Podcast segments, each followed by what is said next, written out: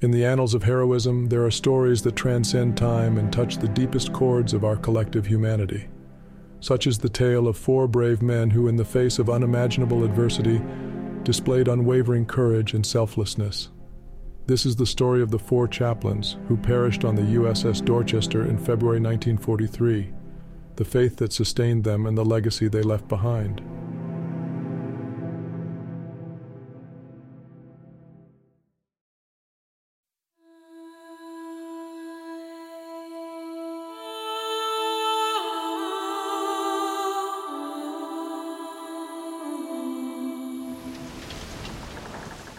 It was the height of World War II, and the USS Dorchester, a military transport ship, embarked on a journey filled with hope and trepidation.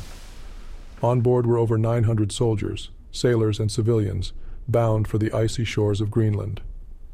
Among them were four chaplains representing different faiths George L. Fox, Alexander D. Goode, Clark Poling, and John P. Washington. These men, with their distinct religious backgrounds, forged a unique bond united by their unwavering commitment to serving those in need.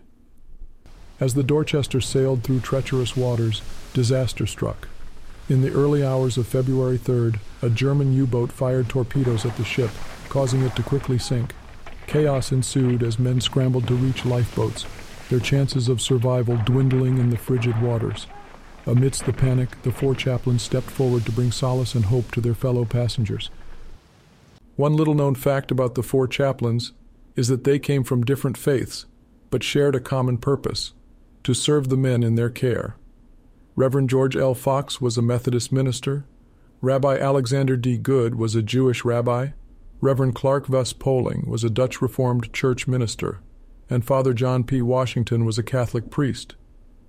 Despite their religious differences, they embodied unity and cooperation in the face of adversity. As the ship sank and lifeboats became scarce, the four chaplains displayed incredible bravery and selflessness.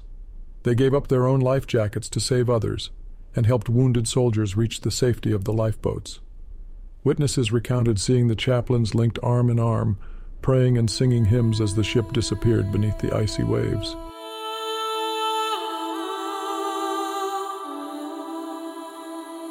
It's important to note that the four chaplains weren't just there for the Christian soldiers, they ministered to men of all faiths.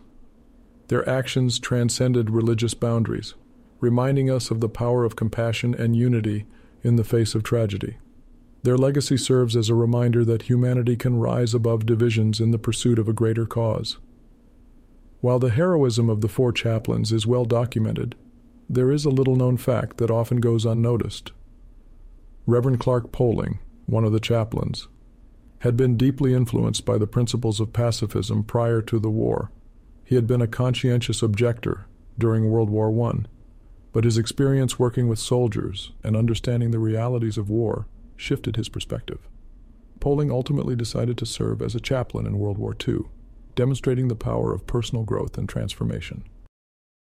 The actions of the four chaplains didn't end with their tragic sacrifice aboard the Dorchester, their story spread throughout the nation, touching the hearts of countless Americans.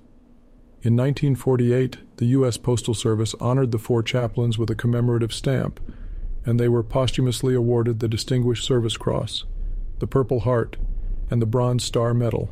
But it doesn't stop there. The legacy of the four chaplains lives on in various ways. The Chapel of the Four Chaplains was established in Philadelphia, Pennsylvania, as a place of interfaith understanding and dialogue. The annual Four Chaplains Day, observed on February 3rd, serves as a reminder of their sacrifice and encourages people of all backgrounds to come together in unity.